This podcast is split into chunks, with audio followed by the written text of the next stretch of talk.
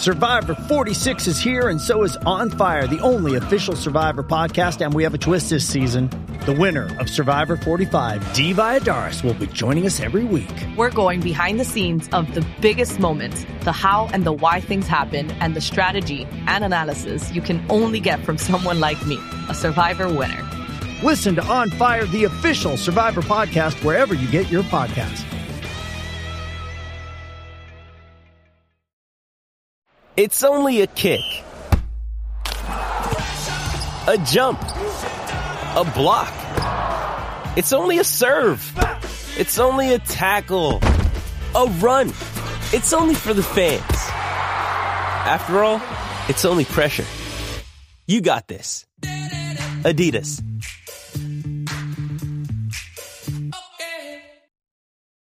This episode is brought to you by Hyperice, the leader in advanced warm up and recovery technology. They have tons of innovative products, like Venom heated wearables to help soothe sore back muscles, Normatec compression boots to speed up recovery and increase circulation, and Hypervolt massage guns to improve mobility. Loved by athletes like Naomi Osaka and Erling Haaland. Try them yourself. Get 10% off your order with the code MOVE at hyperice.com. Welcome to another Showtime with Coop edition. Uh, insightful BS with my Laker teammates and NBA legends. And on a somber note, this uh, this show will be called "Gone but Not Forgotten." You know, COVID has just wreaked havoc over everything in our society now. And through that, not necessarily through COVID, we've lost some great, great individuals that played in the NBA family. And with me today is Bob McAdoo. Going to talk about some of these people uh, from Mac's experience uh, and from my little experience with the ones we're going to talk about. Uh, first will be Paul Westphal. Then we'll talk about the legendary coach John Thompson. Then we'll talk about another great player, John Havlicek. And then we'll end it with a coach player and Jerry Sloan. Uh, so with that, we'll talk about Westhead, Westphal, a great player, uh, NBA champion in 1974, five-time NBA All-Star, three-time NBA All-First Team, All NBA Second Team in '78. His number 44 was retired with the Phoenix Suns, Second Team All-American in college, and so on and so on. Uh, McAdoo, you know, you got a chance to play with him. I caught Paul toward the end of his career. Uh, and uh, very good basketball player from Southern Yeah. California. Went to SC. Very, Yeah. very intelligent person. Did a lot in the community. Grew up in Torrance, California. So he's one of these Cali kids like myself. Um, tell us a little bit about him, Bob. Well, I, I first, me and Paul first came in contact at the uh, Pan American trials at the Air Force Academy. And I guess out of the 75 uh, players that were there, he was one of the guys chosen along with me to make that Pan American team. So I got to see his talent when we were, you know, we were like 19 or 20 years old. And uh, I mean, neither one of us knew we were going to be, you know, good NBA players. We were just happy to be great college players and make that uh, Pan American team.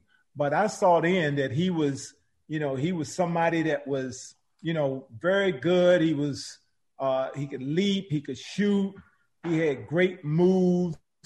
Uh, you know, he was he was just a complete basketball player.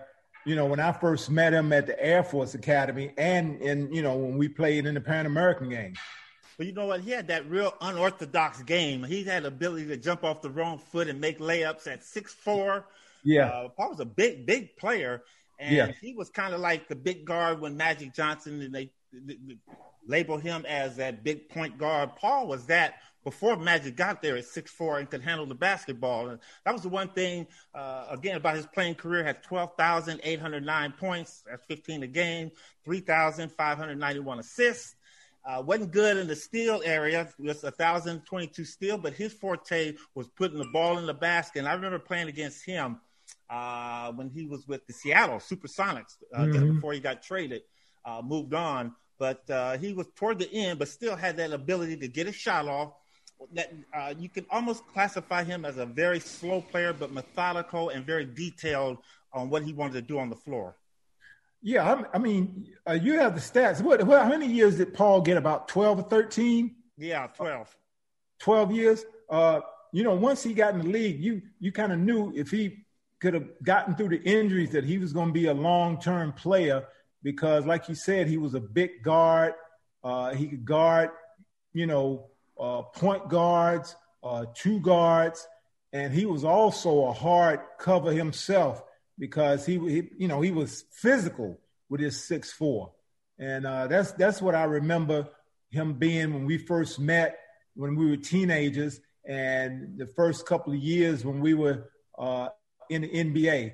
And I guess the games that I remember most, because we kind of lost contact after we went our separate ways in the pros.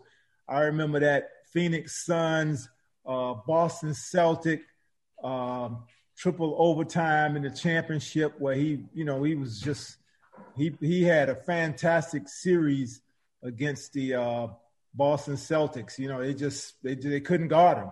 You know, but I, unfortunately, you know, Boston ended up winning the championship because you know Boston at, in those times they just had the better teams than everybody. But Paul, he, you know, he was he was just a great player right from the beginning. And I failed to mention in 2019 he was finally inducted and recognized for his talents into the Naismith Basketball Hall of Fame. You know what? I didn't I didn't know about that, but he you know he definitely uh, deserved that from his career. Uh, I was saddened uh, because I, I hadn't heard it on the news. I just happened to pick up my New York Times one morning and I got to the obituary sec- section and I saw it. And it was like, it's like stuck in my heart because he's a contemporary of mine. We almost, you know, he's a year older than me.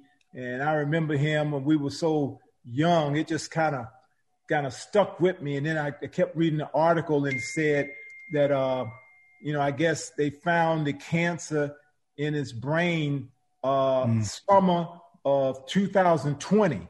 So he didn't he didn't have a long time left after that. It must have been really serious. You know, when you when you hear that big C, it's just it's just devastating to hear. You know.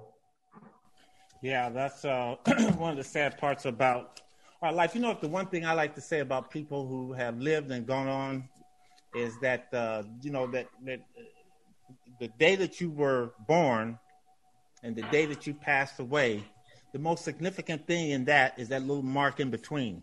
And I think all of us, and Paul for sure, and all the people we're going to talk about, made significant impacts on the NBA, and I'm pretty sure in their community, and especially to their loved ones. And, and Paul was very good about coming back to the community. Uh, went on to be a coach in the NBA, mm-hmm. coach with Lionel Hollins uh, at Phoenix. And, um, you know, those are the significant things to me where I, I really tells you about a man's purpose here on earth and, and in this game of basketball because, you know, back when I first started playing, I never thought that I would see the end of me not playing and I'm pretty sure you think the same. And I think again, when we do things, so you do it in the in, in the respect of the game, for the love of the game, but you yeah. also do it for who you are. And Paul's a good person deep down, man. Good yeah, he person. was.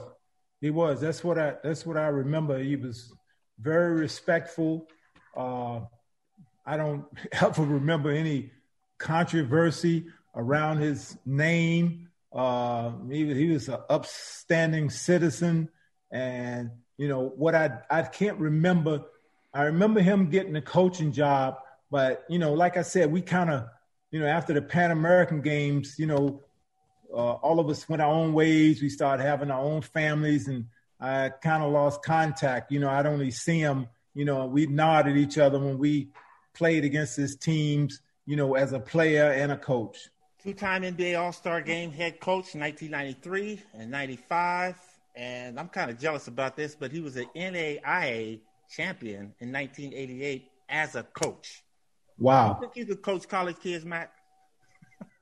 uh, it would be, I think I could, but it would probably be difficult. You know, these guys, you know, we from a different generation and you'd have to, you have to give up a lot. You know, I mean, I see it with my own kids uh, you know, we just just don't think the same. We got different realities and stuff, you know. So uh, you know, I'm not a my way or the highway type of guy, but I do believe in discipline And because, you know, I had so much excellence in my career, you know, sometimes when you're a great player, you know, you don't have the same type of sympathy when people don't take it, take things Seriously. that they're doing on the court the same way you're doing stuff. So that's that's a difficult question, Coop. I mean, I think I could, but I think there would have been difficulty in it too. I mean, I mean, I did coach the pros, and I saw the difficulties in that too. Um, but uh, I, I, to answer your question, I, I think I think I could. I think I could. You got to give Paul a little bit extra credit because he's not coaching Division One NCAA. That's NAIA, yeah. and you know the players aren't yeah. as talented.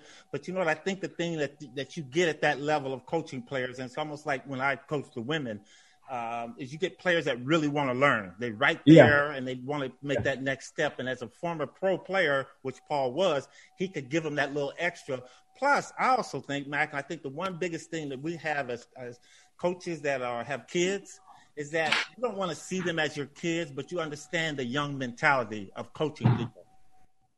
Well, you you know that's a good point, Coop. Uh, you know, you talking about kids that's probably eager to learn. You know, if you're in Division One, NCAA, you you probably got some five star talent on the team that you know they think they know it all. You know, everybody's been kissing up to them since they were 11 and 12 years old.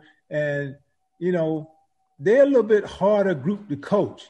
And then when you get to the pros, you really can't tell them anything because they've arrived. So you, you're right. You know, NAIA, you know, plus they were looking at a guy who had been an NBA player. You know, they probably, you know, really respect. He just probably had more respect coming his way than he would if he was a, uh, Division One coach, not unless you're one of those Division One coaches that was already a Hall of Famer or you know had won an NCAA champion championship. Uh, exactly, and staying along that lines of coaching, our next gone but not forgotten individual is somebody that uh, I would love to have played for. He was selected in the third round in 1964 NBA draft played two seasons with the Boston Celtics. I hate them. I hate them. I hate them. From 64 to 67, 6'10, 270 pounds, John Thompson went on to have a stellar career. Uh, playing with Bill Russell, K.C. Jones, and some of those type of players, and then going on and making his mark in the world that's probably very, very difficult, Division One, going to Georgetown and coaching the likes of Patrick Ewing, just to name one player that he's coached. Uh, Allen Iverson. About John Thompson. The NBA season is back. Don't sit on the sidelines. Get in on the action at exclusive partner betonline.ag. Sign up today for a free account at betonline.ag and use the promo code CLNS50 to get your 50% bonus. That's 50% extra cash at sign up with code CLNS50. Get insights into all the NBA action across the season, plus all sports professions, collegiate as well as pop culture, and even reality television wagering. Don't sit on the sideline anymore. Get in on the fun, in season action at BetOnline. Don't forget to use my special Michael Cooper promo code of CLNS50 to get a 50% sign up bonus with your first deposit. Bet online today at betonline.ag, your online sportsbook expert. Going to Georgetown and coaching the likes of Patrick Ewing, just to name one player that he's coached. Uh, Allen Iverson. About John Thompson. Well, hey, John has known me since since I was at Carolina because he was a good friend of uh, Coach Dean Smith. But when you said that weight 270, I see why John only played two years in the NBA. you can't be 6'10 and 270. But back, but, uh, back in the 60s now. You know, they didn't do a lot. That's still too heavy. Hey, come on, Coop. Everybody back then was thin and skin and bones like me and you. You yeah. know, 270 is a little bit too heavy. But uh, as a coach, you know, he gets big respect you know, I I remember, uh, you know, Dikembe Mutombo and Alonzo Mourning, who I, I coached. We, you know, we talked about John. I remember one time I asked Alonzo, I said, uh, Zoe, why why don't you have tattoos all over you like a lot of these guys, he said, Bob, John Thompson would have killed us. He didn't play, he didn't play that stuff. And when he thought thought about it, it's like when Allen Iverson, when he was at Georgetown, he didn't have no tattoos. He got those tattoos when he got to the Philadelphia 76ers. Uh, but John was a no nonsense type of coach. Uh, I know he learned a lot from uh, Coach Smith at North Carolina. They were very good friends. Uh, John had the opportunity to uh, coach the Olympics. He, uh, he was the first. You know, let me know if I'm right or wrong. He was the first African American and won an NCAA championship. Yeah. Okay, I, I was very proud when I saw that because when you see one coach do it, you you know that we belong in the coaching uh, profession. So that that's what John Thompson brought to the table. Well, and and and stick and sticking on that, I mean, sticking on that, I mean, think about how influential he's been in terms of you know black coaches, and and I mean, still, this is such an issue in today's world. And you think about all the things he was doing at that time for you know for black coaches in America and at that level. I mean, he he was so influential in that regard, and, and will continue to be. And even you know, we need more John Thompsons in the coaching world because there's just it's just not even close to enough representation of black coaches in, in college basketball. Yeah, and he, uh, you know, he, uh, the way his teams played, you know, people don't give them credit. They they talk about the bad boys from right. Detroit, you know, that physical play. Hey, Georgetown was playing that physical play in the Big East. And I mean, I remember the other coaches in the league were calling Georgetown thugs and stuff. You know, that's because, you know, they were they were over the rim. They were physical with you out on the court. I mean, John Thompson's Georgetown teams, you know, kind of started that type of play that eventually ended up going to the NBA. You know what? I, I, I, the thing I like about him, and like I said, I wish I had an opportunity to play for him, is that his ability to let players be players out on the floor. Yeah. Uh, you know, as a um, a young black player coming up, you always want to have that opportunity because, again, for us coming up in the 70s, okay, going to Mexico, we were kind of like controlled a little bit. But yeah. it looked like it, his players had fun. They were very, very disciplined players, and he was true, true, true to the student athlete. The one thing that I learned as a college coach for women, I coach women at, at the USC. I had a 89% graduation rate from my players which mm-hmm. is pretty high for back then. And again, for men and women, it's totally different. Coach Thompson had a 97% graduation rate among wow. his team. He was very, very disciplined for these young men, not just to play basketball or that old saying, uh, use basketball before it uses you. He really got them to do something because he knew one day basketball is going to end. And what are you left with? You left with that thing on your shoulders and how smart you are to go out in this world and still be a significant part of it. Well, that that's that's big too. Ninety-seven percent at a yep. prestigious school like Georgetown. You know, I mean, you know, if these guys were not basketball players, more than likely they wouldn't have been able to uh, have gotten in Georgetown. And for them to get in as athletes, and for most of them to, you know, stay for those four years and get that college degree from Georgetown, that that's that's really big there. All right. He also, um, after coaching, was he, he was a really good broadcaster. Like I remember listening to him on games, and he just, you know, he has that very deep, iconic voice. And I mean, he he was just. Sometimes it doesn't translate when you're a coach or a former coach or a player uh, in terms of analysis of a game, and he's just so good at making it, breaking down things and making it sound easy. Like it was just such a natural. It just seemed like whatever he did, he was good at and he was he's the type of person you want to aspire to be because of his work ethic and his ability to you know his his his aspiring for greatness and um, you know I I think especially when you think of modern modern coaches in college basketball he's got to be one of the most influential modern coaches that we've seen in college basketball. Yeah, he is. He is. If I you know I, I know John. If I if I had to rib him on something, I couldn't you know an announcer, a coach I couldn't do it. But if I had to rib him, I'd say, John, two years NBA, really? but I, I, I, that's my way of having fun with him. Right. You know. I think for me, uh, the, the one thing I always remember him by, again, in watching those games and listening to him talk about the game of basketball, because as an announcer, he talked about the finer points, the details of basketball. Yeah. And everybody can see how high you can jump and, and dunk and shoot from. But he talked about people setting a pick, guards using the pick, those little finite details. Right. But for me, it's going to always be that white towel over his shoulder. Yep, the towel. Uh, walking up and down that sideline, looking and posing. And I think sometimes he did that because he scared the other team. If his players didn't have that off, he had it as a coach. well, I, I I got one image that I'll always remember from Georgetown. I don't know if you you guys remember it. They played North Carolina in the championship. The game was coming down they had to hit the last point.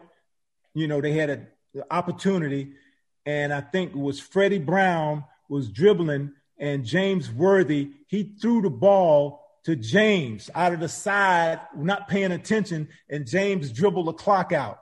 And I remember John Thompson grabbing Freddie Brown and putting his arms around him in a moment that you know was just devastating for Freddie Brown. I, I, will I'll never forget that. You know, that was really something for a coach to do.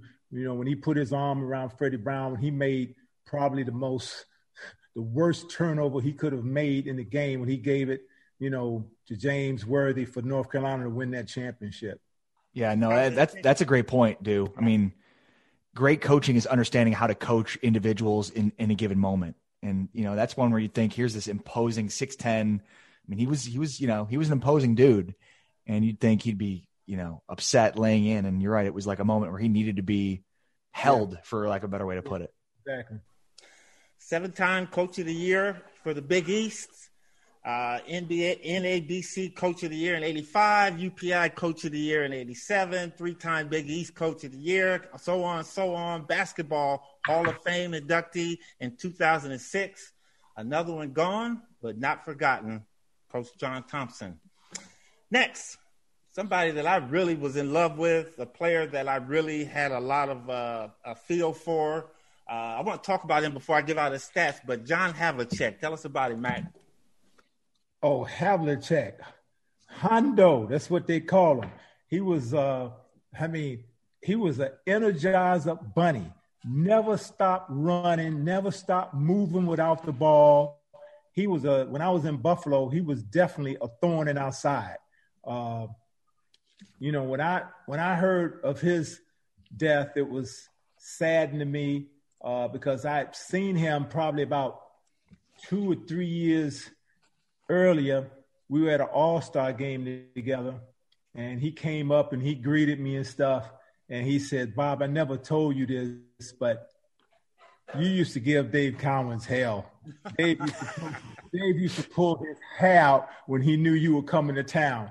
And to hear that from Hondo, it meant something because I mean he's been a superstar all his life, and you know we had all these battles, Buffalo, Boston, and now that we were retired and older guys, he just came out and told me uh, uh, a team secret that I never knew. I mean, you know, you when you remember Dave Cowens, you remember a big, rough, tough guy that intimidated people. It's just the matchups. He just, I, I gave him hell. I must say, average between 37 and 40 every time we played Boston. My hair stood up, and for John to say that to me, and he was laughing when he said it. He said, "Bob, you you just drove Dave crazy." And I said, wow, you know, I, I found out about that 40 years after the fact. Is it fair to say that, that Havlicek for the Celtics was kind of like Coop was for those Lakers? Just oh, feisty yeah. defensive presence that was feisty, just moving all the time. You know, it's like, come on, Coop, slow down, man. You know, that's, how, that's how Havlicek was. Havlicek, man, he just never stopped running. He ra- they rarely put him on the bench you know, in a 48 minute game, I know he was playing 42 to 43 minutes. And this is even when he was in his mid 30s and late 30s, he was, he was playing a lot of minutes. Eight time NBA champion 63, 66, 68, 69, 74, 76, NBA finals MVP 1974, 13 time NBA All Star. All I wanted was one, but I guess he took them off from me. 66, 78, four time NBA All First Team, uh, seven time All NBA Second Team, and five time All Defensive Player. And that's what I love uh, about him. Is that my uncle used to have us sit down and watch the Celtics back in the 60s. He said, Watch that guy number 17 watch the way he plays, and he pretty much did everything. He was a good ball handler, he was a good defender, a good passer, and and Havlicek, um, uh, for lack of a better word, this was in our neighborhood. He was called the third lung white boy. because he just ran all day. He ran yeah, all day, all day, all day, hit all the shots that you could. But all I mean, day. drafted by the Celtics uh, in '62, but he was also drafted by the Cleveland Browns in the NFL. You know that, Mac? Yeah, I heard. I heard he was a foot. I heard he was a football player too. But he he did the right thing. he did the right thing. You know, he saved his legs going to the NBA instead of going NFL. But uh, I'm sure he would have been probably a great NFL player too, because you know you're talking about six five, great hands, could run all day. I mean, that's what people remember about John. He was moving all the time, moving without the ball.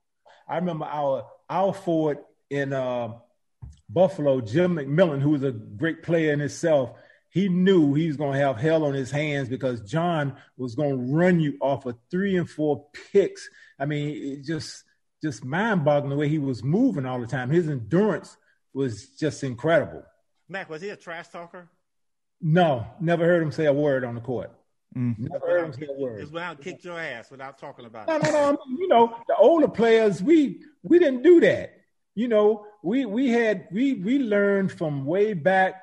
You know, like if they put the camera on you, you couldn't tell if we were twenty points down or twenty points ahead. This is how this is how that generation was taught. You just you just didn't show your emotions on the court. I mean, this stuff now you know, everybody's going crazy. I remember I was in Italy and I saw film and I saw Shaq make a dunk and he was doing all this. I'm like, what the heck is that? I mean, I mean, Wilt Chamberlain would make dunks. He'd run on back down the court.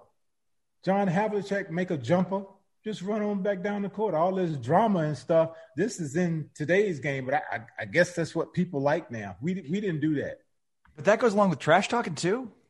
I get the celebrating. I get the celebrating, but the trash talk too.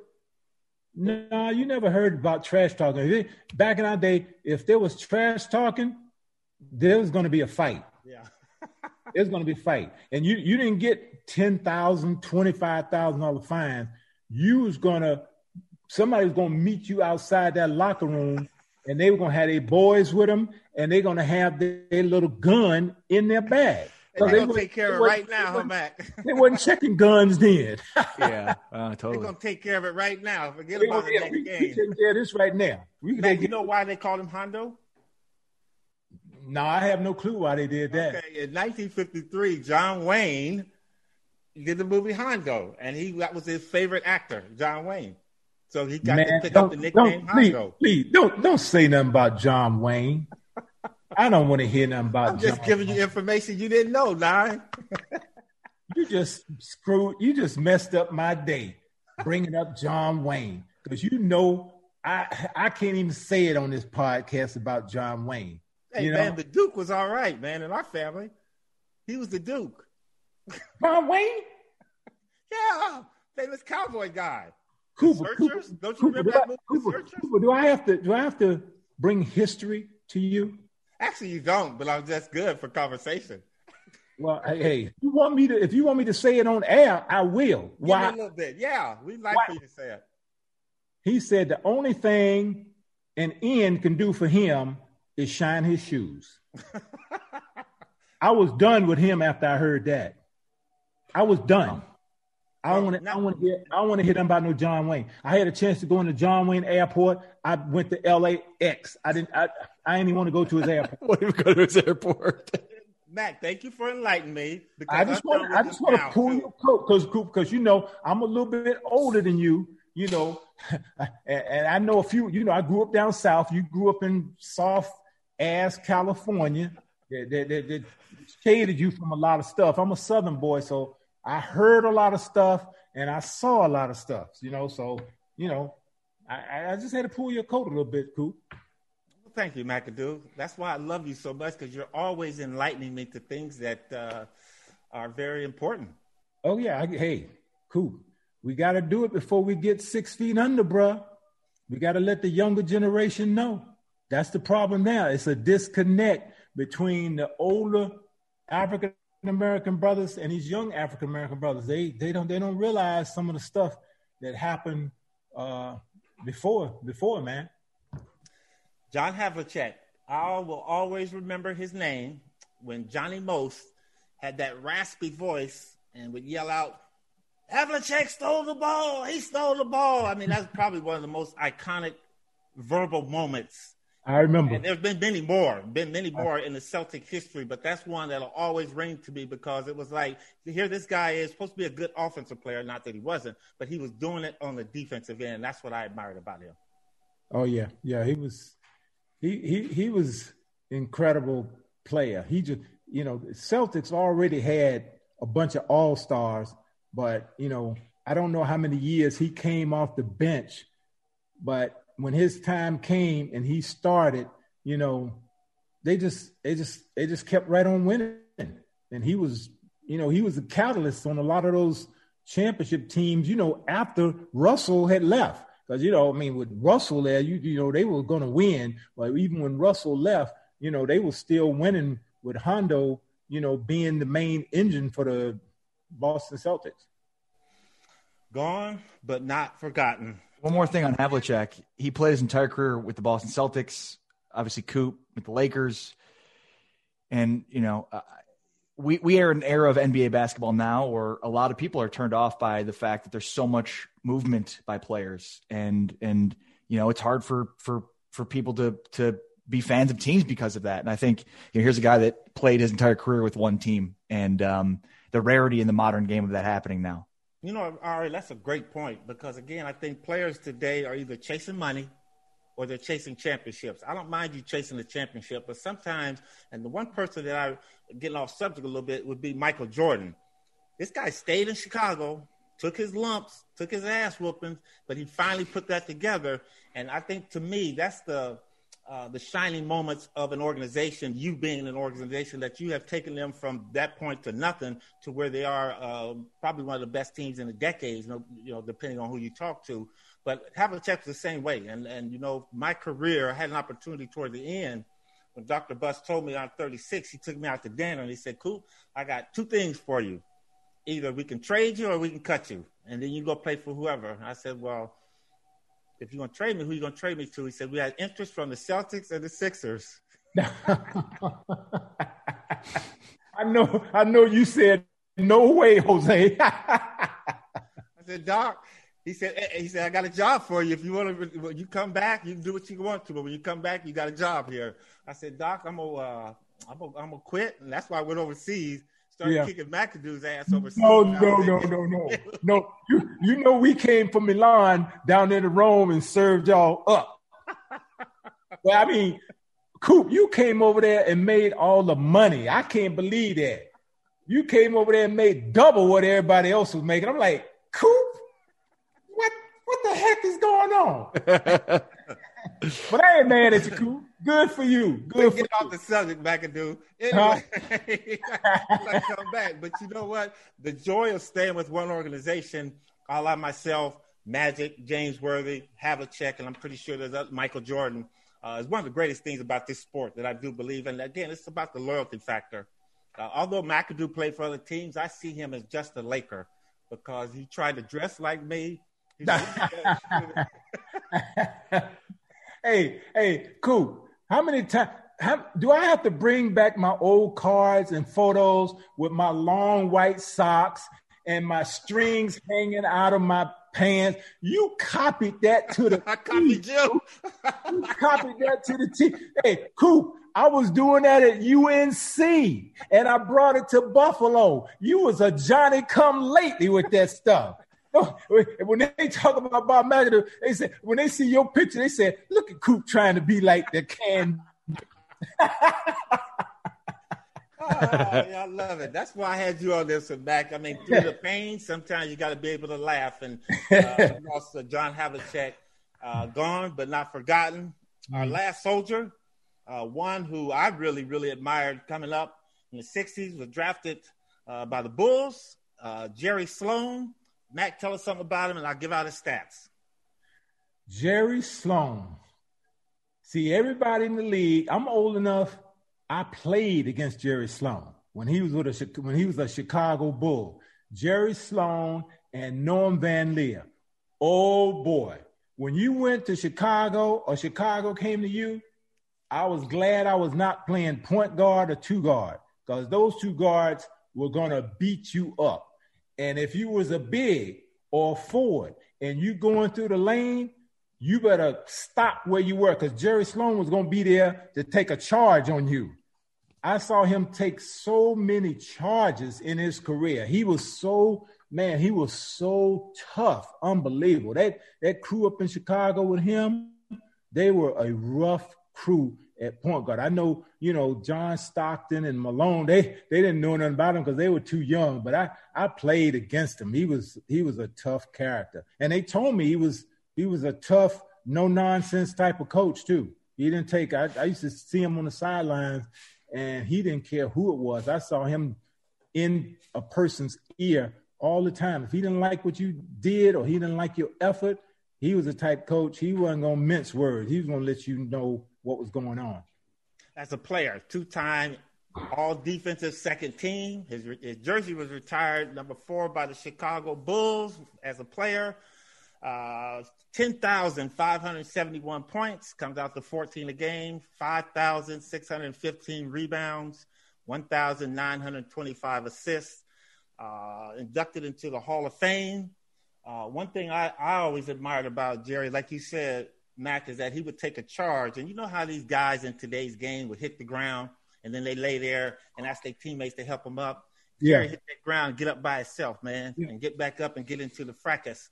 And that's yeah. what I love. And I think, uh, again, as a, as a defensive player, looking at a lot of these older players or the players when I was growing up, that was one of the things that really kind of I latched on to because, again, as Jerry West once said, every team in this league has scores. They need people to do them other things. That's why a player, player like myself, Kurt Rambis, AC Green hang around, ML Carr, Kyle Waver, because they had that other intangible piece to help those championship teams not only flirt to win championships, but to keep the consistency of what winning is about. You have to do all those things when nobody else is looking. I'm pretty sure ML was a very good hard practice player. Matt, you know when, you were with us and yeah, our second team used to whoop that first team's ass all the time, and we all kept the them sharp. Oh yeah, oh yeah. But I mean, that's that's what Jerry Sloan was about. I mean, Jerry Sloan was on a team with other super. I don't know if you remember Butterbean Love. Yep. Chet Walker. Yep. Those were their two star forwards on that team. Um, that probably got most of the ink. But Jerry Sloan, oh my God, he had to have been the glue to that Chicago Bulls team with his hustle, uh, him taking charges. He could hit the open shot. He was he was just a tough, hard nosed basketball player. That's what I remember about Jerry when I played. Cause I, I was a young player when he, you know, when I came in the league, he was probably 30 then. And uh, boy, he was just so tough. You knew what was happening when we when you went up to Chicago and that old Chicago stadium to play them. And you know what? As a coach, when he finally got to Utah, taking over that team with John Stockton and Karl Malone and Thurl Bailey, just to name a few, that team took on his persona as far as being gritty, tough, hard nosed player. And and Jerry scared me one time. we were playing up in Utah, and I was going down the sideline, and he got mad and he jumped off the bench as I was coming down, and I didn't see him because I was close to the coach's bench, and he came off that bench like that, man. that, I, I try not to be afraid of anything. That scared the shit out of me, man. I kind of like flinched a little bit and ran to the other side, but that's how uh, focused and intense he was, uh, not just as a player, but he took that as a coach, and that's why that that Utah teams were always so tough to beat. I'm sure. I'm sure because I mean, I mean, you you look at their two superstars. I mean, I saw both of those guys take charges. How many superstar players did you see take charges? You're right. They took on the persona of their coach. You know, those guys would hit the floor. You know, Malone. I mean, come on, Malone, 260, 270 pounds. I mean, it's, it's, it's almost like he's faking it because you hit him, he's like a brick wall. But but he he failed and took the charge, and you you you know the guard, uh, you know he was going to take charges. He I, I, used to see him the way he set picks on people. He used to piss big guys off because he he'd do that cross screen for Malone. I mean, he would tear you up with that pick and didn't care. As little as little and as slight as he was, he he wasn't afraid either. He, he was definitely like Jerry Sloan, his coach. You know what, Mac? As a coach, it's about developing players, whether you're in high school, college, or the pros. And one player I thought that came in the league and was just an average player that turned out to be a force because Jerry was in his ear, Mark Eaton. And Eaton had the height, but he yeah. had that toughness. And as he got, Jerry got up under his skin, and every every year you could see Mark Eaton becoming a more formidable, imposing big guy up under there. And, you know, yeah. then putting that together with how tall he was, seven six, seven seven. Mark was tough, man. Yeah, he was. He was. I, I remember playing against him. It's like, how can you how can you shoot over this guy? He, hey, hey, dude, didn't he block your shot? And he didn't even jump. Didn't he block your jump? and he didn't jump. He just put his hand up. Cool. Be serious. I would throw it over the backboard before I let somebody block my shot. he could be seven foot twelve. I wasn't gonna let him block my shot. But I, I wasn't crazy. I wasn't crazy enough to try to shoot it in his face anyway. He, he better come out there on the floor because if he came out on the floor, it's see you later. I'm going right by you. And if you sat back in a zone, it's so like Mark Eaton blocked your shot one time. One never, Coop, never. Never. You boy, you dreaming. Stay out of the twilight zone, bro. I um I grew up in Chicago and you know, and so Stormin Norman Van Lier was on the Bulls telecasts and he'd always reference that toughness of Jerry Sloan. And we talk about great coaches that the the the personality of those teams takes on the personality of their coach. And I think the Jazz those years were so they were so much made they were made in the same you know vein as as the style of play that he he, he played with. And i and you know I, I, I covered the spurs for years in san antonio. And you know there's all these times that teams were being compared to the spurs and organizations. And gregg popovich always talked about always how he he basically learned everything he knew about building a franchise from jerry sloan. That that was a smaller market team that he knew the, the same model that Jerry Sloan went through to build up that jazz program for as many years as they did as he did that that was what what how Pop modeled what the Spurs were going to be. And obviously it helps to have Karl Malone and and John Stockton Jeff Hornacek and it helps for the Spurs to have Tim Duncan and you know, the great players that they had. But um, I always found it to be interesting because I think the the Jazz those years are so underrated. You know they they ran into the Bulls unfortunately for them, they never won a title because of that. But I mean, you're looking at what Malone's second, third all time league scorer. Uh, Stockton's number one all time in assists. Mm-hmm. So I don't know that people understand how good those Jazz teams were because they never won, and how good I think uh, uh, Jerry Sloan was because of that because they never won a title. Yeah, I agree with you on that because they, you know, it was unfortunate or fortunate, however you want to see it, is that they had to play against us a lot of times, and they took us to the limits every time, and uh, but you know, Jerry was a big, big factor of that whole organization changing and becoming what they are today. You know, yeah. they're a very good basketball team today, but uh, he's another one that we lost along the way. Paul Westphal, Coach John Thompson, John Havlicek, and Jerry Sloan. Gone but not forgotten, McAdoo. And You're that, right. You're right. Thank you, Do. Any You're right. words? What you guys got? What you got going on? Hey, Coop, I'm just, you know, just trying to stay safe, man. I mean, I'm I'm thinking about you when I'm when I'm watching the news and I keep hearing about this pandemic and how it's raising havoc out there in California. And I, I'm just hoping you and Mr. Big, I talk to Big once in a while. I hope you guys are staying safe out there, man. Mac, you know, I got a wife and she don't let me leave the house. And I don't mind being under control. Now, if I was 25, 30 years old, I'd be bucking the system. I'm uh, that old horse up there now. You know, you see all the, the, the mares down there. I ain't gonna run down there. I'm gonna walk mm. down there. All I need I hear you.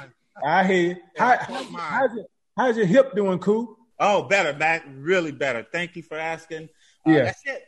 Another episode of Showtime with Coop with the one and only and always laughable Bob McAdoo. And you know that. Thanks, Nine. Appreciate okay, man.